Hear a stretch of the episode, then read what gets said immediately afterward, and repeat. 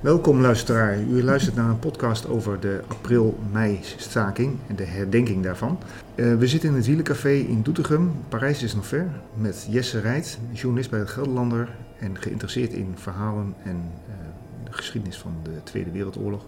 En natuurlijk Karel Berghuizen, chroniqueur van uh, de oorlog in Doetinchem. Zwaar getroffen. De stad hij heeft een paar boeken erover geschreven, is daar ook nu nog mee bezig.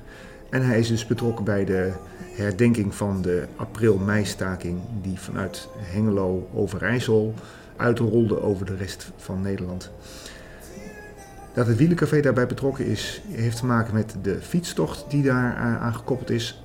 Want als een soort uh, tribute, eerbetoon aan die uitrol van die, uh, van die staking, gaan we ook fietsen van Hengelo naar verschillende plekken in Nederland. En vanuit Doetinchem gaan we dan eerst naar, Doetinchem, naar Hengelo toe fietsen. En dan weer terug. En dan heb je het over 120 kilometer. Dus dat zijn niet de grote moeilijke afstanden. Maar goed, je mag ook vanuit Hengelo meteen starten en dan naar hier terug fietsen. Dan heb je het over 60 kilometer, schat ik in. Maar we gaan het nu hebben vooral over die historische gebeurtenis, de april-mei-staking. Daarvoor is Karel dus hier aangeschoven. En die gaat ons daarover vertellen. Ik heb het gezien, de oorlog van Jan Massink. Waar, waar kan ik het oh, gezien op de, op de Facebook. Ik, oh. Met Ingeborg gaan we uh, even Met Ingeborg, precies. Ja. Oh ja. Ja, sorry. Oh ja. Brandend uh, Doetinchem. Nou ja, die dagboekfragmenten, dat is ook uniek. Van hij schrijft goed. En uh, ja, kijk, als historicus of als uh, iemand die een boek schrijft, je gaat uh, vijftig jaar later beschrijven hoe het was. Maar hij beschrijft het op de dag zelf, op het moment dat hij. Ja, ja. En dat is zo, komt zo binnen. Ja, ja. Het is echt gewoon echt heet van de naald, laat ja, zeggen. Ja, ja, ja. Oh, leuk. Nou, leuk. Ja, goed. Ja, maar, uh, ja. Nou ja, ik heb meegenomen. Ik denk, er staan iets over de april-mei-staking. Mocht ik eventueel de cijfers nog nodig hebben. Want, uh, nou ja, de tekst heb ik geschreven. Uh, dus, nou, voor mij weet je genoeg uit het hoofd te verzinnen. Ik, nou, dat, ik heb zien als je een vermelking. Voor de record, ja. Nee, maar het gaat nu, ja, we gaan het hebben over uh, Frits Loep, inderdaad. Uh, eigenlijk over de febru nee, sorry, februari-staking, maar dan mag je even zeggen het verschil.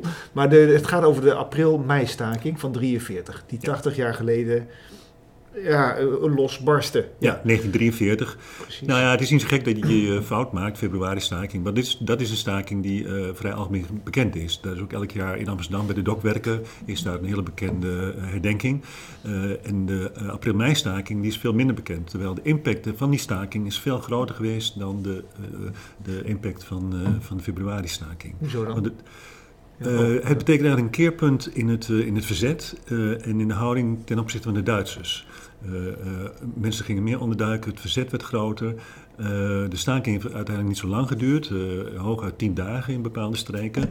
Maar uh, het, het, is ook met harde hand de kop ingedrukt. Dus dat, dat de Duitsers waren ook heel erg bang voor dat die staking zich uit zou breiden naar België, Frankrijk. Ehm, in Londen heeft prins Bernhard het ministerie van Luchtvaart gevraagd om heel Nederland te bombarderen, elektriciteitscentrales. Ja, Want er was even ook het idee van nu kan de invasie beginnen. Hè? Okay. Dat is dus 6 juni een jaar later gebeurd. Maar um, men had idee van uh, door het land plat te gooien, want uiteindelijk heeft een half miljoen mensen gestaakt. Ja, um, de grootste van West-Europa, begreep ik. Er is uh, het grootst massale verzet tegen de bezetting in, in bezet Europa. Ja. ja. Dus uh, even terug naar jouw opmerking van dat, dat de februari-staking dat, dat bekender is, is op zich een beetje vreemd om, ten opzichte van de bekendheid van de april-mei-staking. Ja, de impact van de april-mei-staking was gewoon groter, ja. zeg je. Nou ja, februari-staking was, was, natuurlijk ook belangrijk, want dat was uh, het verzet tegen het weghalen van de Joden in Amsterdam. Hè? De eerste Joden die uh, opgepakt werden en maar, was, maar je zegt een beetje van, toen ging het verzet echt, was, werd het serieuzer na 43. was het daarvoor dan, waren wij Nederlanders wat nou ja, meegaander of zo? Of hoe moet ik het zien dan? Nou, eigenlijk wisten we niet goed wat ons overkwam. Uh, Nederland was nooit bezet geweest, in tegenstelling tot mhm. bijvoorbeeld andere landen. België bijvoorbeeld, hè, in de Eerste Wereldoorlog. Nederland was natuurlijk neutraal geweest. Dus um, toen, uh, toen de Duitsers hier al heel snel uh, de boel overnamen, ook op bestuurlijk niveau... uh, wist men zich niet, geen, niet goed een houding te geven van wat moeten we nu doen. Ook de ambtenaren niet, hè, uh, van hoe moeten we ons opstellen. Van, er waren eigenlijk geen richtlijnen. Ja, de, de, richtlijnen is eigenlijk het goede woord. Er waren richtlijnen voor, maar die waren zo vaag. het kwam er eigenlijk op neer dat je, dat je moest meewerken in belang van de bevolking. Dus dat betekende eigenlijk dat alle Ehm, ambtenaren uh, dat deden wat de Duitsers van hun verlangden. Allemaal burgemeester en, in de oorlogstijd. Ja. Nou ja, de gemeenteraden, de politieke partijen, CPN had zich uh, meteen al uh, bij de inval opgeheven. Die bestond al niet meer, want uh, dat was natuurlijk de communisten en het fascisme, dat, dat, dat, dat, dat ging sowieso niet lekker. en de andere politieke partijen, partijen zijn natuurlijk verboden. De NSB was de enige partij die mocht blijven staan. Er was nog even een oprichting van de driemanschap van de, de Nederlandse Unie. Dat was eigenlijk een beetje een, om de, de, de NSB de, de wind uit de zeilen te halen. Maar die hebben het ook niet lang volgehouden. Daar kwam ook heel veel kritiek op, omdat men ook, uh, afhankelijk had men redelijk wat leden, maar men vond dat men toch langzamerhand te, veel de, de, de, kant van de Duitsers koos. Dus die partij is ook opgegeven. Ja, ja. Oké, maar goed, dus, dus eigenlijk is sinds, sinds die, die periode is, het, is, is, is iets meer besef ontstaan bij de Nederlanders over de bezetting. Nou, de Duitsers lieten ook hun ware gezicht zien. Hè. Ze hebben die, die mhm. staking zo hard uh, uh, neergeslagen. Er zijn 200 doden gevallen, uh, 80 fusillades, 120 mensen zijn doodgeschoten en heel veel gewonden. Men heeft lukraak ook op mensen geschoten. dat, dat heeft veel kwaad bloed gezet. Ja.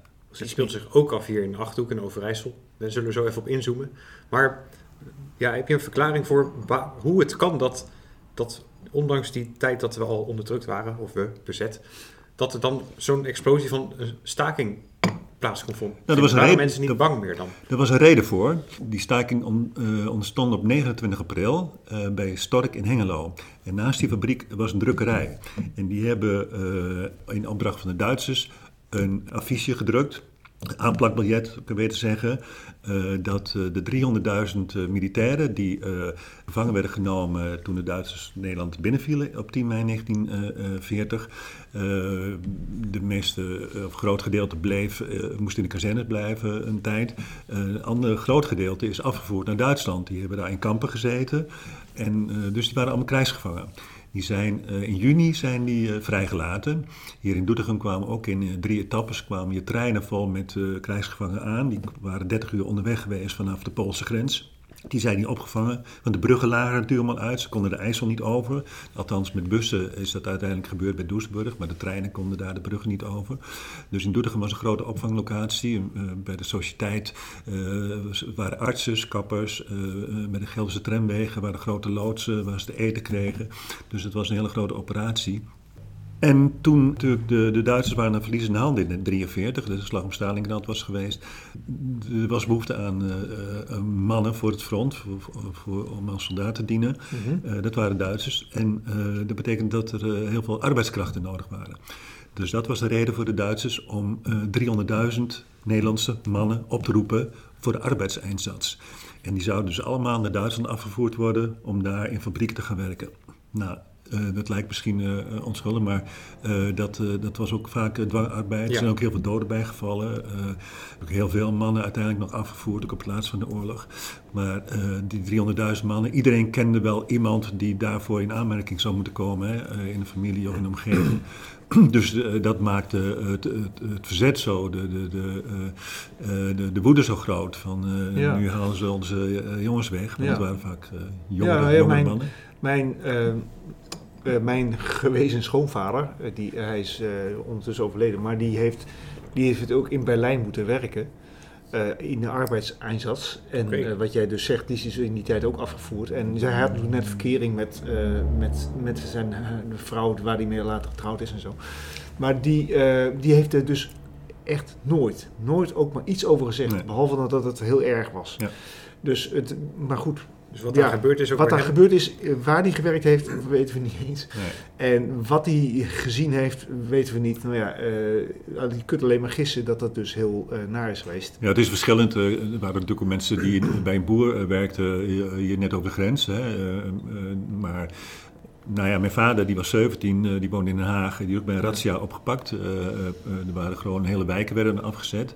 En vooral in het laatste van de oorlog, vanaf Rotterdam, rond in december, is er ook een grote razzia. En tienduizenden mensen, vooral in het westen van het land, met name de kust van Haarlem, Den Haag, Rotterdam.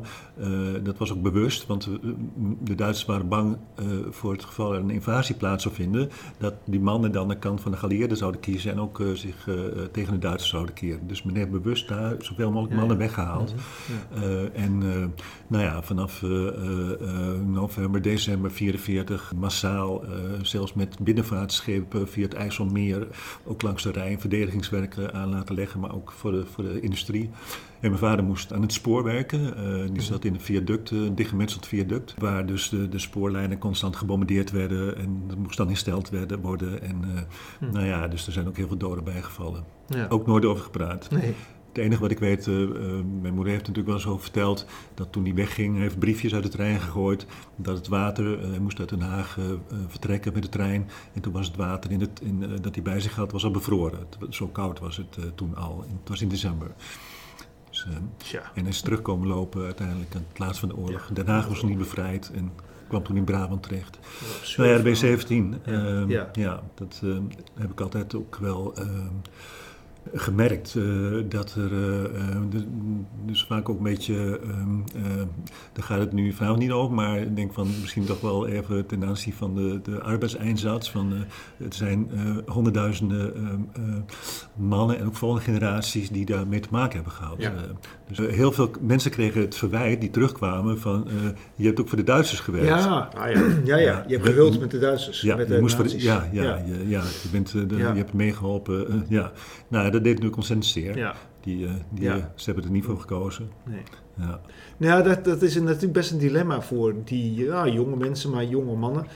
Dat je inderdaad, uh, ja, zogenaamd, ja, dat kreeg je wel voor je voeten geworpen. Dat je inderdaad hebt geholpen om die Duitse oorlogsmachine aan de gang te houden. In ieder geval de Duitse economie aan de gang te houden.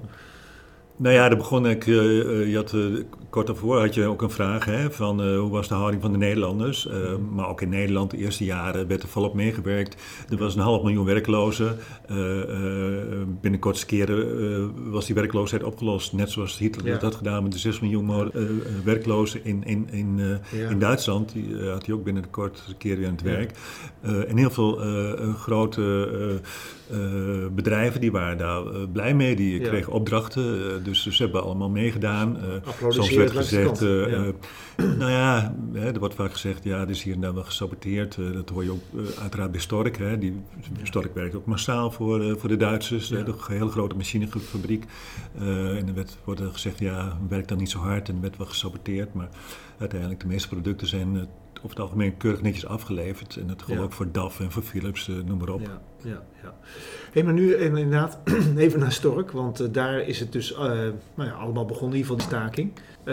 Op zich begint het dan heel klein, hè? want het was één mevrouw, geloof ik, als ik het goed begrijp, die, uh, de telefoniste die, die het in gang heeft gezet. Nou ja, er waren natuurlijk wel uh, wat mensen die uh, iets vaak initiatief namen, hè, die deel uitmaakten van de verzet, die, die lazen de, dat aanplakbiljet en die, dat is gewoon meteen het verkeerde keelgat.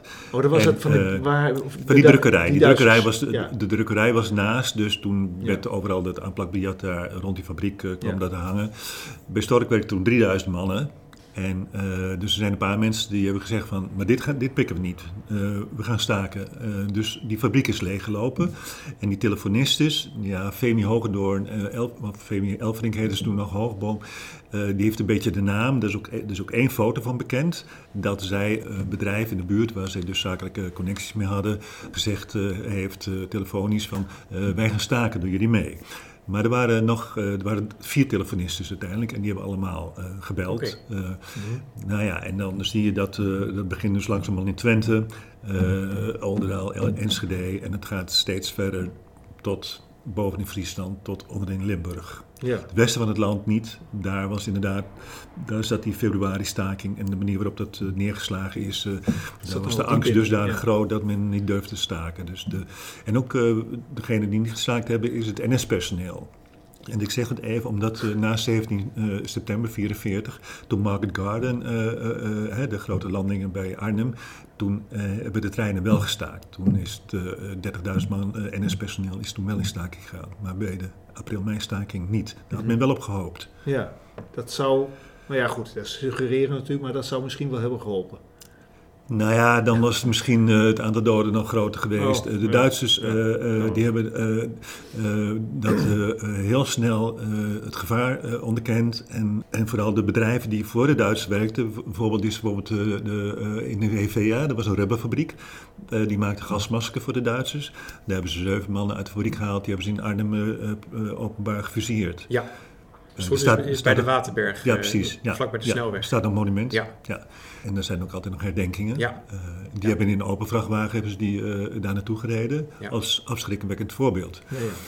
Nou ja, ik zeg, er zijn 80 fusillades geweest. En Frits Loep, eh, waar we het ook vanavond over hebben, was er één van. Ja, Frits Loep was een man uit Doetinchem. Die woonde toen daar. Hij was ingenieur. Ja.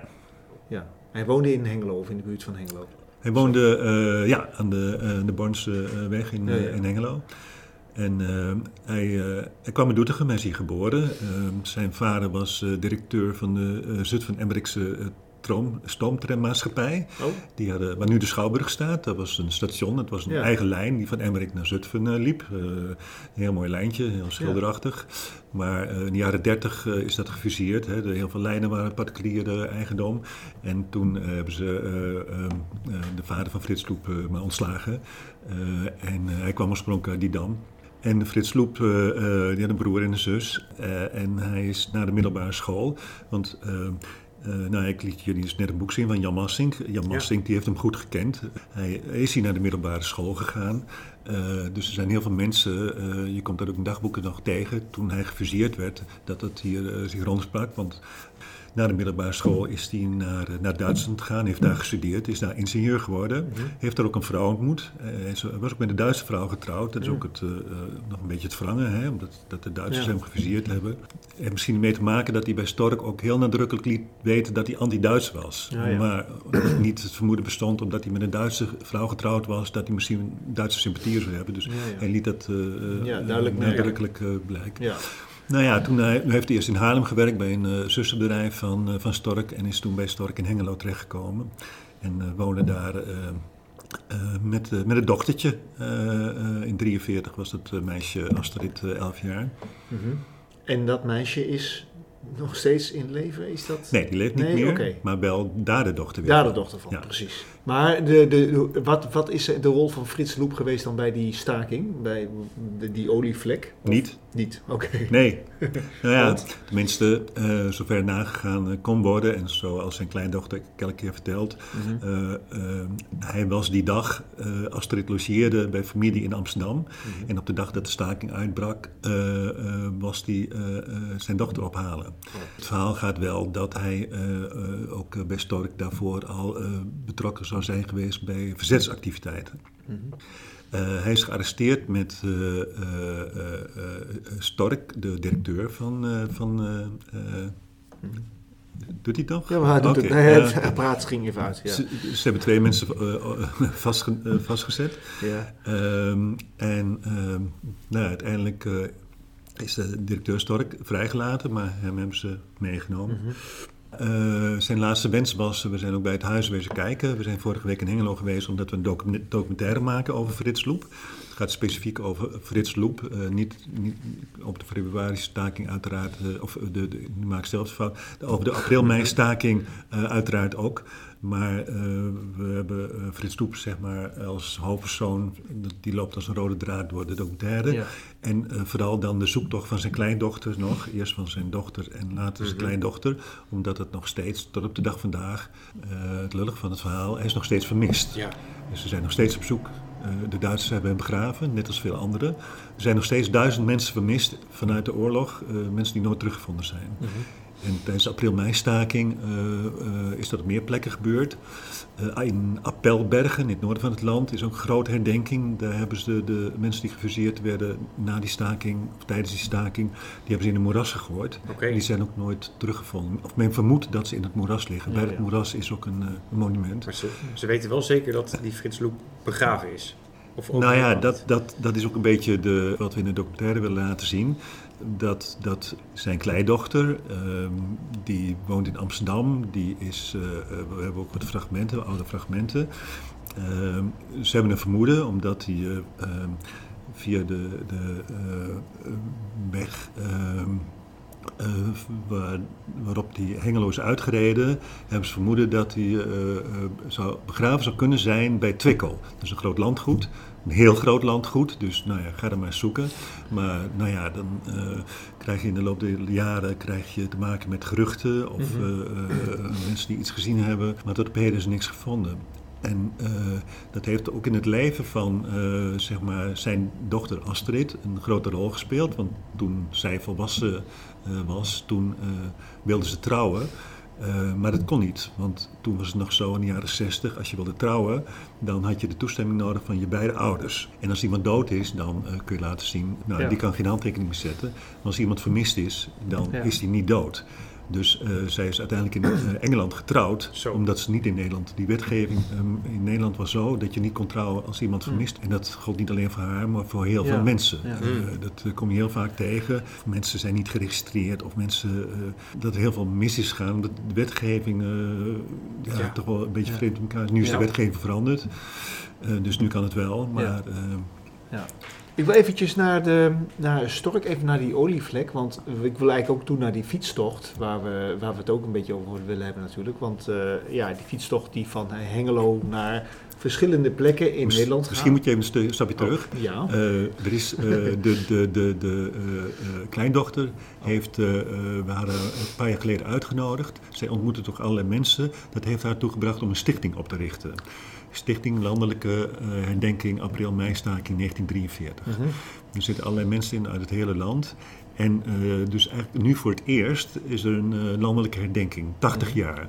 Mhm. Voor het eerst? Ja. Ja. Dus nu niet eerder, wel plaatselijk, hè, wat ik net zei, Appelberg bijvoorbeeld, waar heel veel mensen uit het dorp, Ja. Ja. maar niet landelijk. Eh, dus nu voor het eerst, eh, ja, haar grote beweegreden was het feit dat, eh, dat ze vond dat er te weinig aandacht voor die staking was geweest. En dat is terecht. Nou, ik heb laatst nog met Ad van Liemt eh, bijvoorbeeld gesproken. Die, die, die onderschrijft dat, die zit ook in het comité van de aanbeveling. Die onderschrijft dat ook heel erg, van dat de april-mei-staking zo belangrijk is geweest. Afgeliemd, ooit programmamaker bij de NOS, weet ik veel. De grote man van NPO. andere tijden, Oh, eh, en bedenker van eh, ja, een boek- Ja. eh, schrijver van heel veel boeken. Ja. eh, eh, wat Lou de Jong was eh, tot eh, voor zijn overlijden, eh, eh, hè, dat was de, de, de grote eh, En Ad kennis. woont nu in Doetinchem. Die woont in Doetinchem, die Ja. komt oorspronkelijk uit Utrecht, Ja. eh, maar die woont eh, Ja. op het Weertje. Bij het Weertje. Bij het Weertje, Bij ja. niet.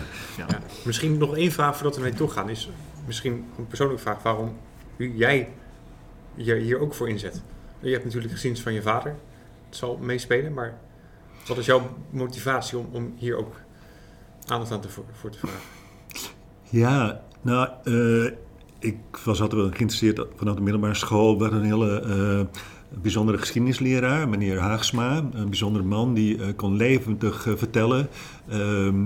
Als je, ik weet niet of jullie het Ruimzicht kennen, de oude Ja. lyceum, wat nu eh, hotel is. We hebben nog een keer samen Eh, gedineerd. Ja, eh, inderdaad. nou ja, het ziet er nog net zo uit, die trappen. eh, en eh, als je beneden, eh, als je naar boven liep, halverwege de trap, dan rook je eh, zijn pijp al. Oh, nee, pijp. pijp. Hele Ja. zoetige wegenlucht. Hij Ja. rookte altijd pijp. eh, en hij kon heel erg, dan zat hij met die pijp te zwaaien. Hij kon heel levendig vertellen over de Romeinen en over de Grieken. Dus dat, eh, die man vond ik altijd heel boeiend om naar te luisteren. Dus eh, ik denk dat daar mijn eh, ehm, ehm, liefde voor de geschiedenis wel eh, is een beetje is ontstaan. En van huis uit heb ik denk ook wel eh, eh, een redelijk historisch besef meegekregen. Ehm, en eh, dus ja, ik vind geschiedenis heel belangrijk, hè, om de, ook het heden te beginnen te kunnen begrijpen, een beetje, eh, om te weten wat er is gebeurd.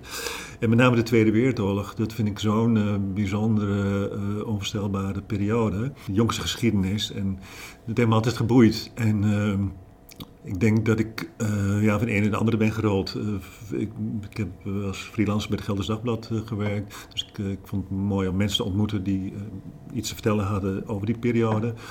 En toen was uh, 15 jaar geleden, is dat denk ik, uh, 60 jaar na dato. Ja, Mhm. al 17 jaar geleden. Toen was ik vrijwilliger uh, nog bij StadsTV, Graafschap TV. En toen hebben we een document, do, documentaire gemaakt over de bombardementen van Doetinchem. En nou ja, dat vergt natuurlijk redelijk wat onderzoek. heeft uiteindelijk niet zo heel lang geduurd. Het moest allemaal heel snel. Maar dus vandaar dat er ook een tweede documentaire is gekomen, een paar jaar later. Een paar jaar geleden. Dus langzamerhand uh, ben ik me steeds meer gaan interesseren uh, voor wat, uh, hier, wat hier en met name in, de, in, in Doetinchem is. Want dat is het vreemde. Doetinchem was een van de zwaarst getroffen steden van Nederland. Oké, okay. nee, dat zal veel mensen verbazen. Ja, nou ja, dat weten heel veel Doetinchemers niet, en, maar buiten Doetinchem al helemaal niet. Uh, bedoel, je komt Nee. allerlei mensen tegen, historici, die weten alles van Arnhem en Arnhem, alles van ja. Nijmegen. Maar. Doetinchem, Ja. Doetinchem eh, eh, relatief een derde van de binnenstad was weg. Eh, nou ja, kortom, uiteindelijk heeft Ja. het toe geleid, anders duurt het wel erg lang. Eh, ik, ik heb toen het initiatief genomen, omdat er kwam ook een beetje de Henny Hageman, die schreef een stukje over, die belde een keer op. eh, van, vind je niet gek dat er zo weinig aandacht is geweest tot dusver voor de bombardementen op Doetinchem? Want er was geen herdenking jaarlijks. Eh, ook de bevrijding van Doetinchem, 1, 2 april, werd niet herdacht. Dus Nee. in heel veel steden is dat. eh, van alles is er dan doen, alles wordt herdacht. Op allerlei manieren. In Doetinchem absoluut niet. Eh, dat is maar een paar jaar geweest, direct na de oorlog. En toen was het idee, nou, de belangstelling wordt nu wat minder, laten we maar ophouden. Terwijl ik merkte dat juist omdat de generatie die de oorlog maar heeft gemaakt, dat zijn nu mensen van de 70, 80, 90 jaar, ja, die zitten vaak nog met verha- verhalen of met verdriet. Ehm, eh, wat was de vraag ook alweer? Nou, jouw persoonlijke, persoonlijke motivatie. beleving. Oké, oh ja. nou ja. Eh, Dat is nou ja, dus Ja. eh, eh, eh, toen op een gegeven moment, dus precies vijf jaar geleden, volgende maand, eh, 12 eh, maart, eh, bestaat eh, de Stichting Doetinchem en Denkt eh, eh, vijf jaar. Toen hebben we, eh, ja, ja, dat klinkt of we een hele grote groep hadden. Eh, eigenlijk waren we met, met twee, drie mensen. bedacht, we moeten een stichting eh, beginnen. Eh, om, eh, nou ja, om het meer vorm te geven, om de boel te coördineren eh, en ook om de activiteiten rond 75 jaar vrijheid, dat was nog twee jaar daarvoor, om, eh, eh, eh, want er zijn natuurlijk allerlei instanties die iets doen, hè, de Gruitpoort en het Stadsmuseum. En nou ja, 16 jaar na dato hadden we het ook gedaan. Iedereen deed zo zijn eigen ding, maar het moest natuurlijk wel gecoördineerd worden. En toen hadden we het er moet, een stichting voor komen. Dus we hebben gesprekken gehad bij de gemeente, met de burgemeester Mouwmans, die was toen net burgemeester. Nou, daar ben ik nog steeds erg blij mee, want het is een ja, warm pleitbezorger. Die heeft ja, heel veel dingen ondersteund en een warm hart toegedragen. Geldt ook voor de ambtenaren. Dat hoor je in andere gemeentes hoor je dat wel eens anders. Hè. Eh, ik moet zeggen dat, eh, dat we op allerlei manieren echt ondersteund eh, zijn. We kregen zelfs heel snel een gebouwtje aangeboden op de, de Lolaan, een voormalig uitvaartcentrum, daar op de begraafplaats. De begraafplaats, daar, dat is ook een eh, stuk eh, oorlogsgeschiedenis. Ja. Daar liggen geallieerden begraven, eh, mensen met eh, verzetsmensen, NSB'ers. de- nou ja, kortom, we hebben daar ook rondleiding. We zetten dan foto's op begraven. Dus op de Kerkhof, het is al een bijzondere plek.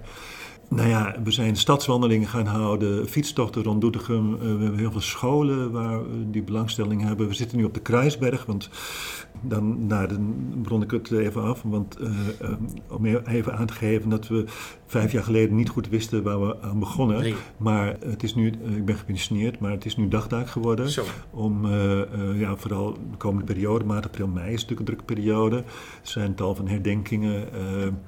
En in de Kruisberg, eh, nou ja, er was ook heel weinig over bekend in Doetinchem. Er hebben honderden verzetsmensen gevangen gezeten. Op 2 maart is ook de herdenking met Rademakersbroek. Uh, Ja. Henny Hageman Ja. schrijft daar ook vaak over. Eh, er zijn 46 mannen uit de Kruisberg eh, weggevoerd daar naartoe op die akker. Als de represaille voor de aanslag op vier Duitse militairen zijn er 46 mannen doodgeschoten op een akker. En zes dagen later, op 8 maart, bij de Woeste Hoeve zijn 117 mannen gefuseerd bij de aanslag van Router. Ja. Die kwamen ook uit de Kruisberg. Nou ja, we hebben, die cellen die zijn er nog net zo. We hebben die foto's van al die mannen. We vertellen verhalen. En we krijgen ook in de Kruisberg heel veel familie op bezoek. Die eh, nog nooit in de Kruisberg zijn geweest. Die, waar ook generaties lang niet over dat verdriet is gepraat. Zo lang na de oorlog, dat dat dan nog zo ingrijpend is bij mensen. Familieleden? Eh, dat komt omdat er, eh, eh, dat zie je ook bij, bij de, de Joden die het hebben overleefd, er werd niet over gepraat. Mhm. Dat is eigenlijk de rode draad door, door, door alles. Oorlogs, ja, na de oorlog land moest worden opgebouwd. Ja. Er was eigenlijk Ja. niet, niet, geen begrip. Hoe, hoe moest je vertellen als je uit de Mauthausen kwam of eh, Ja. eh, eh, een of andere kamp? Hoe, hoe moest je dat duidelijk maken? Dus ik heb mevrouw Mogendorf geïnterviewd, Maud Mogendorf. Zij heeft met twee zussen het overleefd. Ze, hebben ondergedoken gezeten. Maar haar ouders die hebben zich gemeld. Die zijn dan via Vught Westerbork naar Sobibor gebracht. meteen dezelfde dag vergast. Die hele familie is min of meer uitgemoord. Die heeft dan met haar eigen dochter nooit over gepraat. Ik heb haar geïnterviewd, toen was de eerste keer dat ze erover praten. Ah, ja. En dat geldt voor heel veel eh, Joden. Ehm, het, eh, kinderen, eh, dat, dat gebeurt natuurlijk ook, de kinderen eh, ontzagen hun ouders omdat ze wisten dat ze wel eh, van alles mee hadden gemaakt. Dus die wilden daar niet over praten om, Mhm. om hun ouders te ontzien. Wat je nu ziet is vaak, want dat, is, eh, dat kleinkinderen eh, wel vragen gaan stellen. Mhm. Dus de, aan de opa en oma die het mee hebben gemaakt, dat kleinkinderen, die, die drempel is minder groot. Eh, dus dat is vaak een aanleiding voor de mensen om te gaan praten. Ja. Maar ook het feit dat ze, eh, je kunt het heel lang wegstoppen. Het is mooi, eh, vorige week is Toos Grol Overling be- overleden, begraven. Cremeerd moet ik zeggen. En zij was een dochter van Overling, Overlingsbank in de Waardstraat. Dat huis is op 19 maart gebombardeerd. En daar, eh, zij was met haar moeder naar de kerk. Haar vader was met haar broertje, vijf jaar, Albertje, thuis. Eh, haar broertje is om het leven gekomen. Ik heb haar eh, een paar jaar geleden uitgenodigd voor herdenking. Nou, dat was ook het eerste, een van de eerste initiatieven van onze stichting. Op 19 maart een herdenking te houden op die plek in de Waterstraat. Want op die dag zijn er twaalf mensen om het leven gekomen. Zij heeft toen bloemen gelegd en ze was toen met haar zoon. En die zoon die wist wel dat het een monument was geweest. Maar die wist helemaal niet dat er eh, dat jongetje bij om het leven was. Had ze nooit over verteld. En ze heeft een toespraak gehouden in de kerk. En eh, toen moest ze ook huilen. En eh, ze had toen ook eh, net daarvoor een dicht, gedicht gemaakt. En dat noemden ze Uitgesteld Verdriet. Mhm. Mhm. Ja, dat is wel toepasselijk. Ja. Dus ze zegt van na de oorlog, eh, ik was een jonge vrouw, ik ging studeren, eh, want ze heeft van alles gedaan. Ze was ook Eerste Kamerlid voor het CDA. Ze is naar Afrika gegaan, in het onderwijs gezeten, kinderen gekregen, eh, ging maar door. En dan ben je oud eh, en dan Ja. komt, dat, komt dat naar boven. Ja. Ja. Nou ja, en dat ging bij heel veel mensen zo. Ja. Ja. Een beetje lang antwoord misschien. Ja, lang eh, antwoord, zeker, maar- maar wel eh, interessant. Ja. Ja. Nee, want ik wil eigenlijk, nou, we zitten al de tegen een half uur, want we moeten even naar die fietstocht. Ja, dat, is, moet- dat moeten- is moeten. onderdeel van herdenken, maar daar ging het precies. Ja, we zitten hier in het wielencafé, dus we zitten in het wielencafé, dus we moeten het daarover hebben. Nee, dit verhaal hoort helemaal bij. Maar Ja. het is wel zo dat, ehm, we hebben het natuurlijk een beetje over die fietstocht die, eh, die daar bij die herdenking hoort. Om vanuit Hengelo, Stork, waar dus de, de olievlek is ontstaan door die eh, telefonistes die eh, hun relaties belden. En uiteindelijk kwam het dan in Friesland terecht en dat heette daar de melkstaking. Ja, ook in Ja. Oost-Westland, melkstaking. Oké, ja. melkstaking. De boeren lieten de melk weglopen in de sloot. Precies. En in het zuiden, in Limburg in ieder geval, werd het dan de mijnstaking genoemd. Ja. En dat was eigenlijk allemaal dezelfde staking. Die werd Ja. geïnitieerd, werd, werd nou ja, vanuit Stork in ieder geval een, zijn weg vond door Nederland. En de parabel, misschien hoe moet ik het zeggen, is dat je vanuit Hengelo het land weer infietst als zijnde die telefoonlijntjes, ja, die olievlek. die olievlek Ja. laat zien Ja. van goh, eh, zo, zo eh, ging dat. En Ja. van het Hengelo eh, naar Doetinchem fietsen is, nou, is nog een keer te doen. Mijn idee is om vanuit hier naar Hengelo te fietsen en weer terug. Ja. Dat moeten een aantal mensen kunnen, maar ik denk ook dat het andersom kunt. Je kunt ook zeggen vanuit Hengelo naar Doetinchem fietsen. Dat is ook al een hele mooie prestatie. Maar hoe gaat het verder? Weet, weet jij daar iets van. Karel? Nou ja, de, de fietstocht, dat eh, eh, zouden we dan gezamenlijk moeten bespreken. Want eh, het is niet alleen de fietstocht op de 29e, het is op een zaterdag. Er zit ook een herdenking aan vast. We hebben ook een expositie. Dus die dag zijn er, zijn er meer dingen. De documentaire wordt dan voor het eerst vertoond, die we nu aan het maken zijn. In Hengelo over of Frits hier, of- Hier in Doetinchem. In Doetinchem. Ja, nee, op televisie, Vara BNN, of wat, BNN Vara, Vara Mhm. BNN. Die hebben ook een documentaire in drie delen, die is ook in die periode periode op televisie. Wij maken een specifieke documentaire over Frits Loep. Ja. En over de zoektocht van zijn Ja. kleindochter. Vertel. Eh, die wordt in, de- waarschijnlijk in de Kruisberg vertoond. Mhm. Eh, daar is ook de expositie. En daar eh, nou ja, moeten we nog eh, met de gemeente overleggen hoe we dat doen met de herdenking. Daar heb ik volgende week een eh, gesprek over. Maar dat Eh, is ook die zaterdag. dat is op die zaterdag. En het zou mooi zijn als die fietsers op een bepaalde manier door de binnenkomen rijden. eh, eh, in, in een specifiek t-shirtje of iets dergelijks. eh, herkenbaar. eh, dat zij eh, op dat moment. Het is een beetje het idee vanuit Wageningen. 4 mei eh, of 5 mei. Die daar starten s'nachts. Een bevrijdings. Dat is de afgelopen Ja. jaren is dat ook gebeurd. Die komen hier eh, hardlopend in estafettevorm.